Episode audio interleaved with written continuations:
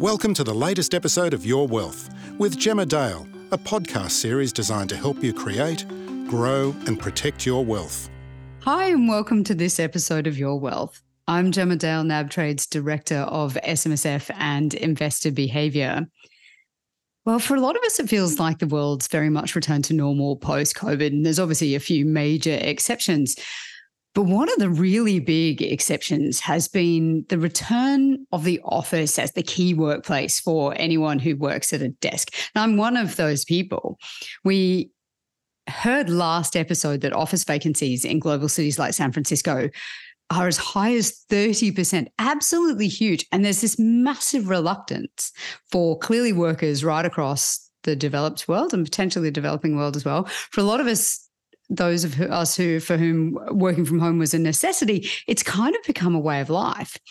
And that has real implications for investors because many of us, whether we've done it directly or via our super funds, have meaningful holdings in office property and commercial property trusts whose fortunes are heavily tied to CBD property. What does it mean for those guys? Today, I'm joined by Alex Prineas, who's an equity analyst at Morningstar, to talk about the death of the office and what it means. Does it present opportunities for investors or is it just a massive threat? Alex, thanks so much for joining me. Good to be talking with you, Gemma. There's uh, yeah, plenty to talk about on this topic, I think. Yeah, I think we're all interested in it at a personal level. We're interested in it at a, at a professional level. For those of us who are listening who don't work in an office, and there are plenty who don't work in the CBD and who don't read the financial review or follow the business press, maybe this doesn't feel like a massive issue. But if we cover where we find ourselves now COVID lockdowns, general safety concerns, huge numbers of workers in offices being required, not choosing, required to work from home all around the world and in Australia. Again, I was one of them, you know, NAB, among many, many other employers, was very much of the view that being at home was a much safer place to be. It was costing an absolute fortune to do pandemic cleans every time someone was sick. It was just much better to have workers at home. But things have changed a lot. So, what proportion do you think of that office workforce are actually returning to the office on a regular basis now? It's been, what, three years? Yeah, it has been. Uh, look, for, first, I'll just sort of say that any, I, I, might talk about some specific stocks during this podcast or um, investment, you know, subsectors in the, the REIT space. And all my comments are, I guess, general in nature and they don't take into account anyone's sort of specific financial circumstances. But to try to answer your question about, uh, you know, how many people are coming back into the office, I guess we try to um, here at Morningstar look at the data uh, to some degree to um, sort of inform what's what, what's happening. And so there's a there's a few sort of data sources that we've tracked over the last few years, and so it's things like um, Google mobility data, and then particularly useful um, to answer this question is things like the the data from the property council, uh, where they ask you know building owners to actually report periodically, um, you know just how many people are in the office on a on a given day, you know, er, sort of every day for a week. So the the latest that we've got for that data from the property council was back in February, and that was sort of around about 60% um, of pre-COVID activity in in Sydney. Brisbane was a bit higher than that, around about you know I'm just sort of giving the numbers here from memory, around about 70%, 75%. Um, and Melbourne was quite a bit lower, below 50%. But we, you know, we do sort of think that the the sort of recovery from, you know, it was much lower than that um, during lockdown, of course, and things have gradually recovered since then. Um, we actually think that that gradual recovery is is still happening. We we don't think that it's plateaued yet. Um, so we've been looking at some other data sources, for example, the um, the data from Transport for New South Wales um, on the the CBD train station exits. So if we look at, say, in, in Sydney, um, train stations like Circular Quay, Town Hall, Wynyard, these are the the stations that are close to the the sort of major office assets owned by the the major office REITs. That's back to around about sort of uh, 70 75% um, of pre-COVID levels. So it's up it's up from that um, 60% that the, the what the data from the property council was indicating back in February. Um, and we we you know probably think the recovery slows down a bit from here. Like a lot of that recovery has has happened now that lockdowns are over, but we we think there's still a little bit of a way to go as far as um, you know more people coming back into the office, and part of that is uh, you know maybe you know people who were previously uh, not coming in at all, maybe just coming in you know one, two, three days a week probably not so much expecting the the people who are already coming in three to four days to go to five necessarily. But the third part, I guess, is is population growth, and we're, we're seeing strong population growth in Australia. So that that will also drive CBD activity. Yeah, that's an interesting one, the population growth story. And one of the comments that's been made by a lot of the big employers is that it's fine to work from home if you've been with an employer for a long time and you know your job and you don't necessarily need to collaborate regularly or you're not seeing clients in the office and so on. But for new starters, it's particularly important to kind of be around people and learn the ways of working and get to know people and all that kind of stuff. So there's a lot to be said for working in the office, particularly when you're new.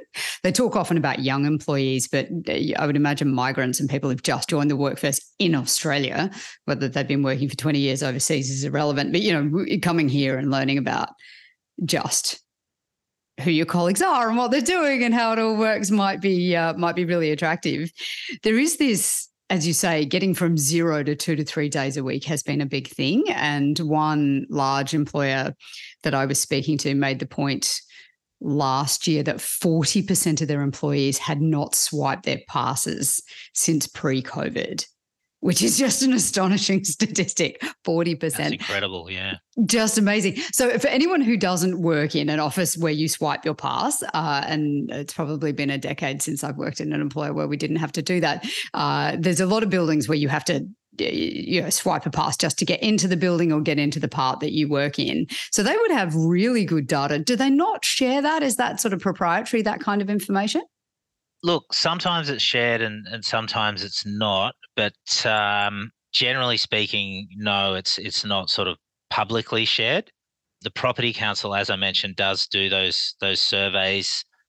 Funnily enough, you know, it hasn't come out. They they haven't released it uh, since February. And as a as an analyst, you know, my natural disposition is to be uh, suspicious or skeptical. So when I when I see a essentially a a, sort of a lobbyist organization. When when I see that the data hasn't come out in a few months my my natural inclination is to think oh maybe that's because you know the data is is bad i.e. that it's it's not supporting the idea that um, that you know office utilization is is increasing. But you know as i mentioned the you know that that train station data does seem supportive that the cbds are getting busier uh, and interestingly, there was also some reporting out this week, I think, from CBRE, uh, showing that retail rents in uh, in CBDs have started to rise. And uh, you know, I tend to think that that wouldn't be the case unless we were seeing, um, you know, more foot traffic in in the CBDs. So that that was retail was probably one of the the hardest hit um, areas in the whole uh, sorry, retail in this, yeah, retail in the CBD, even more so than than office, because the you know the big office, the corporate tenants, whether or not they're using the office, they still have to pay the rent, regardless of whether they're using the office.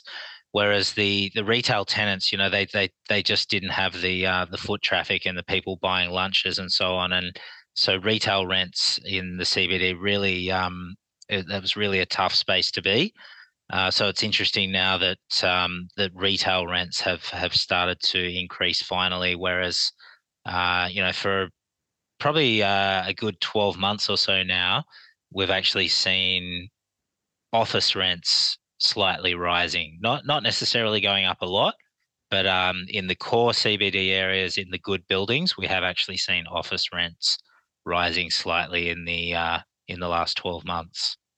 Yeah, that's really interesting. A, um, a friend of ours who works uh, in the sort of commercial leasing space in office in the CBD uh, during COVID, we were really worried about him, right? Because we thought he was going to lose his job, or that at the bare minimum he would be making, you know, minimum salary. And we're like, mate, how are you going? Are you all right? This is fairly early on. He said, I have never been so busy.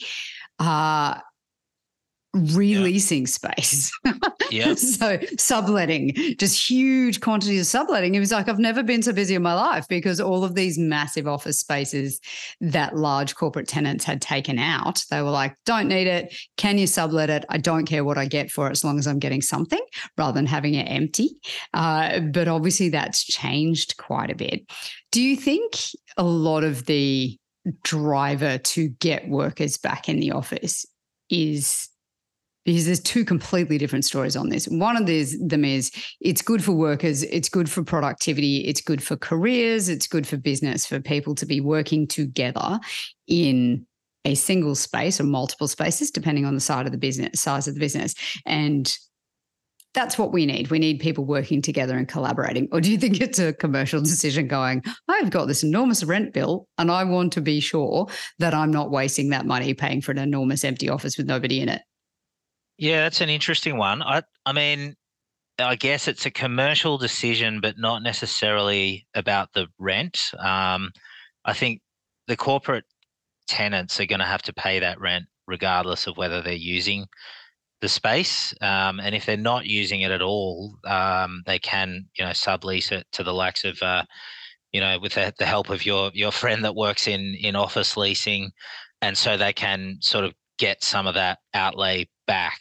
You know, unlike in uh, the residential tenants market, if you're in in the office market, if you're leasing space, you generally have the right to sublet that if if you're not using it.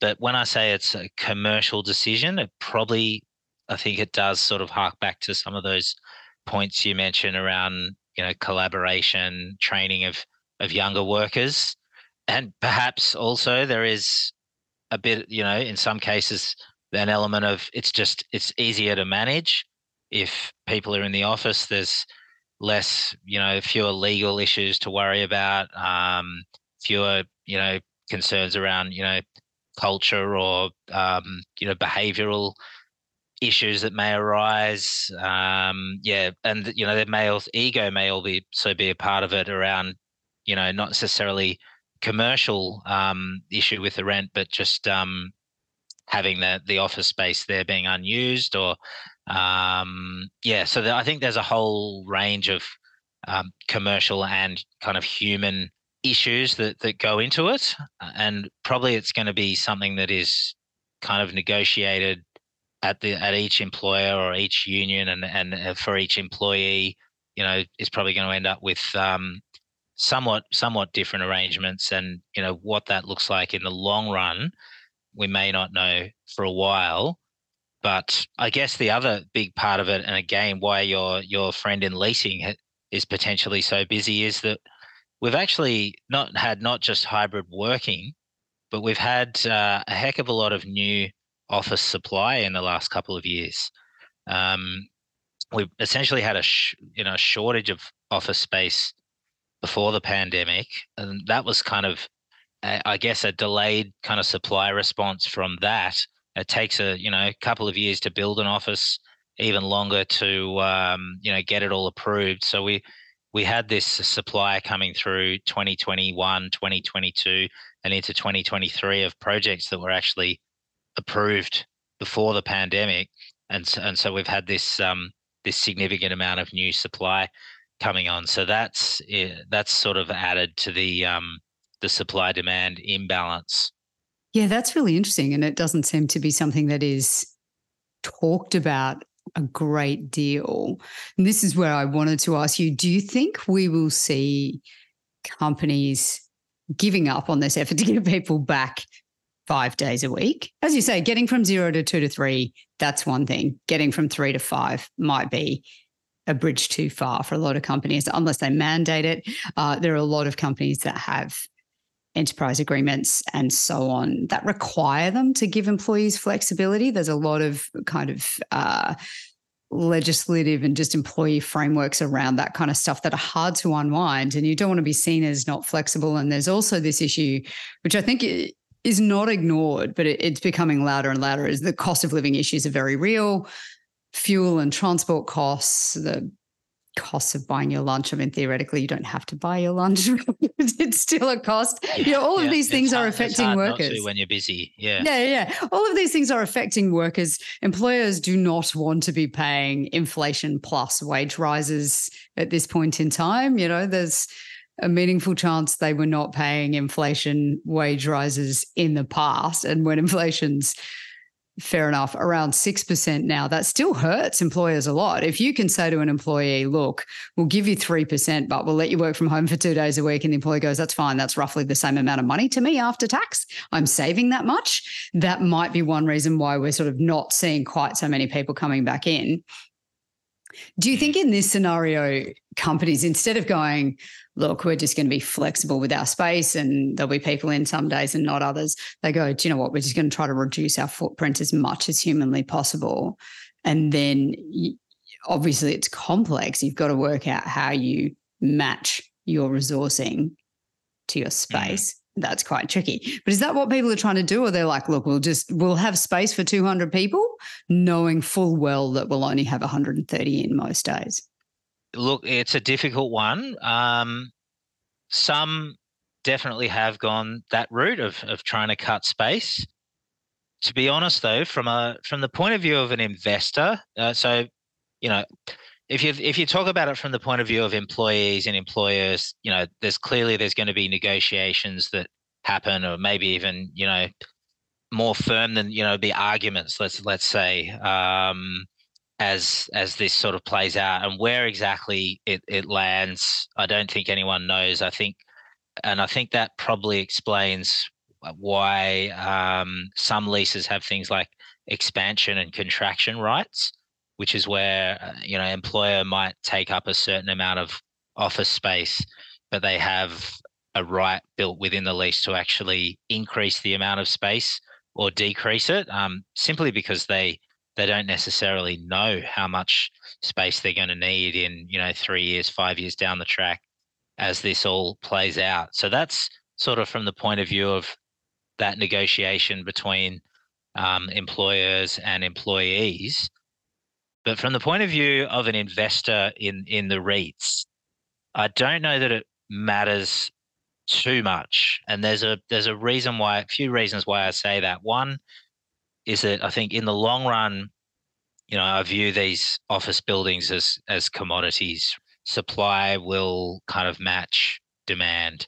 Now you can get these kind of long periods where you know you have too much supply or not enough supply because obviously it, it's pretty slow to get a, an office building approved, get it constructed, uh, and so on. If you've got not enough supply, um, and similarly, if you've got too much supply, as you know, maybe we do at the moment, then it takes time for perhaps some office buildings to be repurposed into residential or, or hotel or demolished or you know new um, population growth to kind of uh, catch up and, and sort of fill in some of that um, that vacant uh, space.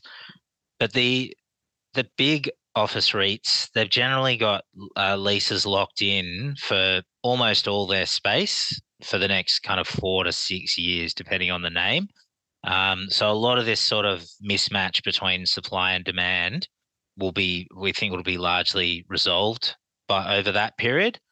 Um, and then the second, uh, the the other point is that um, there may be too much office, but it's a question of you know what type of office is there too much of. Crudely speaking, you can sort of think of offices as uh, prime grade and and everything else, everything kind of worse than than prime grade. And each of them is about half the market. So half the office market is prime, and half is like B grade and and lower. And a lot of employers uh, kind of it seems to be that they're they're thinking, well, if we're going to have an office, it's going to be a quality office that that is attractive for people to come into but there aren't that many vacancies in the, the the most modern prime grade assets with the good good energy ratings um, in the best locations in the CBDs, and that's typically what the the REITs, the big REITs, own. Um, so there could be some, you know, pretty severe pain out there in some of those B grade offices. Not not even necessarily all of those, but there may be some assets that end up with with very high vacancy, um, and perhaps have to get whether it be demolished or repurposed into something else, or you know, some some buildings may just um, have high levels of vacancy for a long period of time. So there's, there's quite a few moving parts in in here for investors to think about. Yeah, that's so interesting because this talk about the quality of your office assets is you can hear it heating up, right? It's not necessarily something that is discussed. Uh, some friends of mine are very, very much into their office space. They're like, they like to work in a nice office. They want a view. Uh, yeah. they want all the beautiful all. things. Don't we all? Yeah, exactly. Um, but they want all the beautiful things. And they're very much of the view that if they're the employer that they may choose to work for doesn't have those things. And it's a suboptimal employer. They don't want to work for that employer if they have to work in a horrible place, which I find really fascinating. But there's a lot of not just prestige, but employee engagement and so on that goes along with the space that you're providing to your employees and to your customers you know if your customers and your and your clients are coming into that space then there's a lot to be said for having having the right kind of building you talked about energy ratings as well because obviously the efficiency component matters a lot if you're the one paying the electricity bill you want to be you want to be in a, a high grade building yep all of this really comes down to valuations. I mean, as you've pointed out clearly, as investors, that's what we care about. As employees, we may have views about the buildings we work in, but that will be one building. As an investor, you care a lot about the sector broadly and then the specific assets you might be exposed to. And as I said at the beginning, even if you haven't personally chosen to allocate anything to office, you probably have some holdings through your super fund if you don't have an SMSF. Uh, and we've seen some pretty large valuation reductions talked about in the press. Can you talk to us about what happened there? How many of them there've been? Has it only been a couple? I've only seen a couple reported. Are there some happening that are, you know, being swept under the carpet? Trying to keep that quiet, as you said. There's uh, there's a lot to be said for not necessarily publicizing write downs and valuations, right? Do you think what's happening is reflecting market value at the moment? Um, I mean, to some degree. Uh, so that I guess there's a few different ways of thinking about market value. So one is, you know, physical transactions that have actually occurred, like actual office buildings that have been bought and sold. So I guess you could say that's, but that's kind of by definition market value because that's where a buyer and a seller, willing buyer and a willing seller, have agreed to transact. Um, and you know the, the, I guess the issue there was transactions didn't really happen in the in the prime CBD space for 12 to 18 months, even even two years in in some locations. So in the absence of transactions, yeah, there was this big question about what are these buildings worth, and th- so the listed REIT market. Um, REITs trade every day on the on the stock market, so every day you're sort of seeing a a signal from the market about what offices are worth and you know they're trading the big office REITs are trading at discounts to their net tangible assets of around 15 to 30 percent at the moment. And it's been as low as a discount of 40 percent at times for you know someone someone like a Dexus which is one of the one of the biggest office REITs. So that's that was kind of implying big devaluations in the physical office market would would occur more recently, we we have seen devaluations. We, have seen the office REITs um, revaluing their portfolios downwards, anywhere from low single digits to low double digit, and we've have seen a little bit of transactional evidence. So, for example, Dexus sold a building in the Sydney CBD on Market Street, and it was sold for uh, I think it was around seventeen percent below the book value that the asset was was held at. Now, to be fair, that I don't think that was by a long stretch one of Dexus's best assets. It was a roughly a 40 year old building it had about sort of occupancy somewhere in the in the 80s percent, um, 80 to 90 percent, somewhere in that range, and it had a somewhat shorter lease, average lease than I think Dexus has around about a four and a half year average lease on its portfolio, and this building was more like a three year average lease, and it was not not in the kind of core of the CBD. So, I guess my read of that is okay. Maybe the the physical valuations, um, the, you know, on the in the REIT accounts and in you know the accounts of the super funds and so on, may have um, a bit further to come down because you know we're seeing transactions at seventeen percent discount, for example. Um, but when you've got the big REITs trading at a 15 to 30% discount to their tangible assets, plus the big REITs also have um, intangible value. So they've got things like development businesses, they've got funds management businesses that's not captured in that that NTA. Um, so essentially, you're, you're getting, you know, arguably, you're able to buy the the big REITs at a, a, a big discount to the the physical valuations, plus arguably get the development business or the funds management businesses that they've got for free um, alongside that. So, yeah, so we we think the the physical market probably has further to fall, and our our valuations are typically, um, you know, implying declines in the in the NTA of the big REITs, but our our in terms of what we value the the REITs at, we we generally value those big REITs above their current share prices, um, and, and, do see a bit of value there because we we think the uh, the listed market for the the big names with with a good balance sheets is a bit too pessimistic. Yeah, that's so interesting because you wonder to what extent investors who are looking at the listed entity are going, "Oh God, this is terrible." are not thinking about that gap, going, it's fine. You can have a write down in NTA and still end up looking just fine because the discount was so significant. Do you think that investors clearly understand that that's how things can play out? Or are they going, no, no, no, NTA is going to fall and match that discount pretty soon, and we're we're very comfortable with the way things are priced. Yeah, I think some would understand it and some wouldn't. Um, the the other thing I would say is that you know the situation in Australia is probably a bit different from. Um, I think you were highlighting, you know, very high vacancies that we've seen in the US, um, and we've also, you know, there's been a few headlines about property funds, at, you know, outright blowing up in the US where they're defaulting on debt.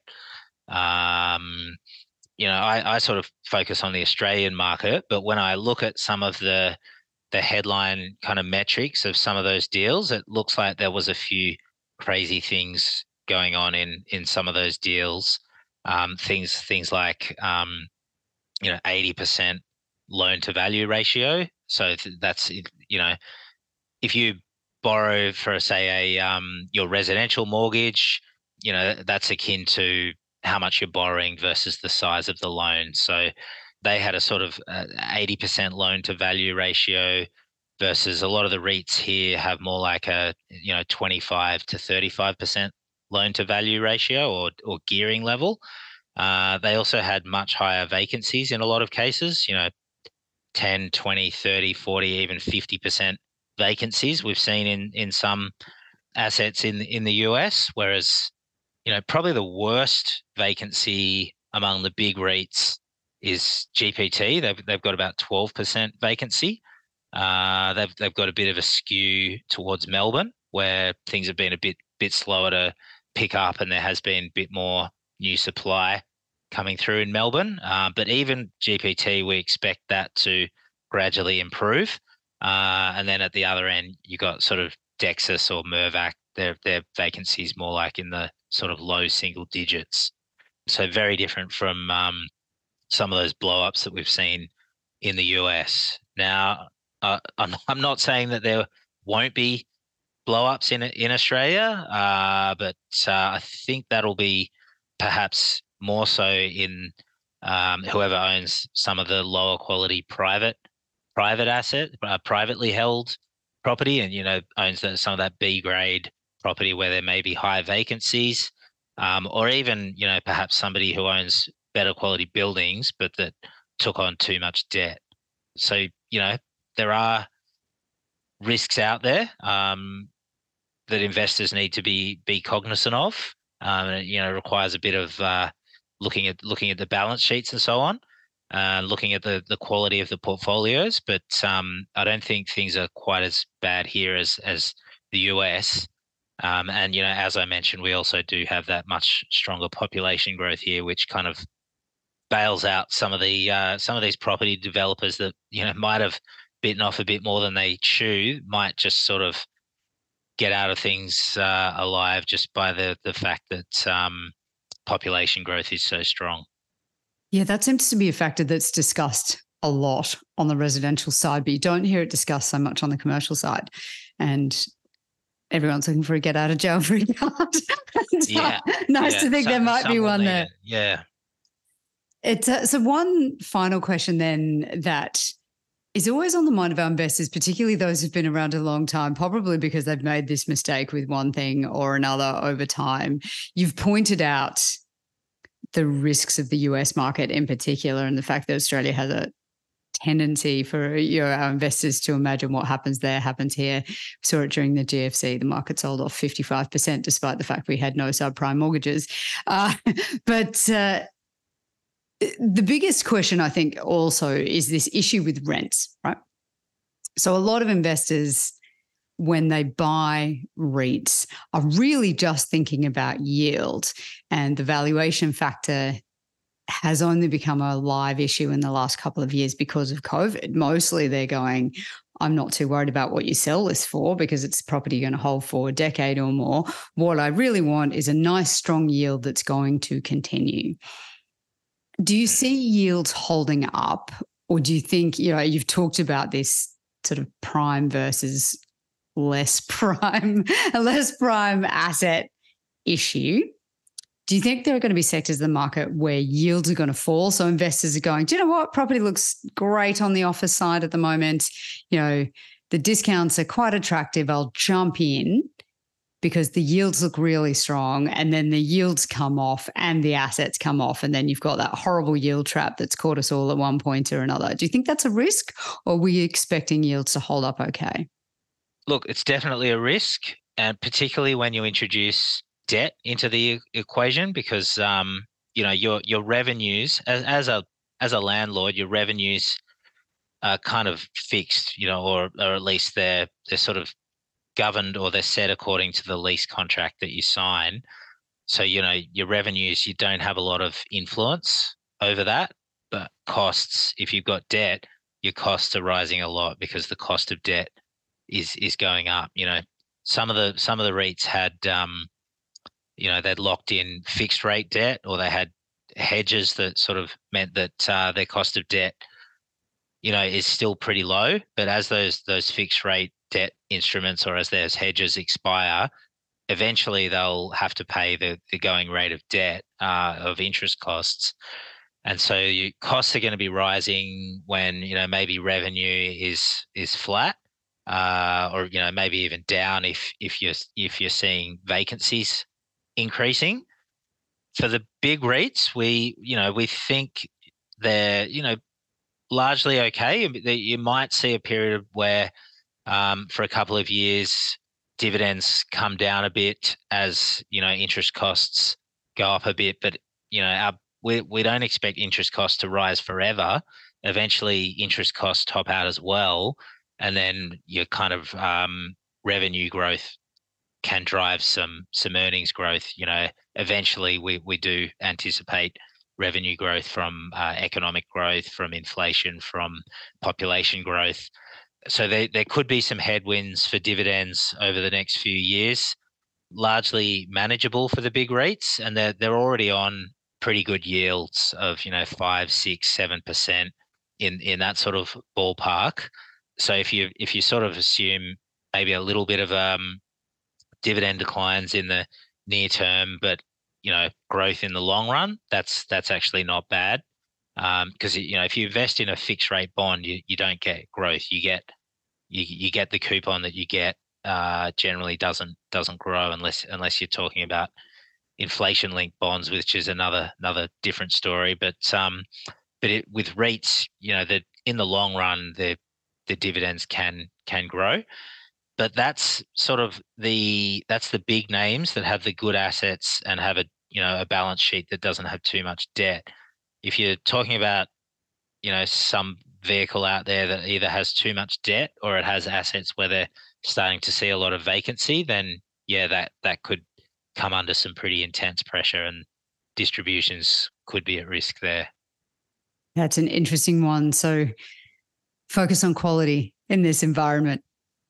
Yeah, quality and and the other thing is um, total return as well. So if your distribution is under pressure, but you're buying the the stock at a big discount to its intrinsic value, you might get a you can potentially get a, a good overall total return because you're getting some capital appreciation if the dividend cut or the distribution cut is not as bad as what the market fears.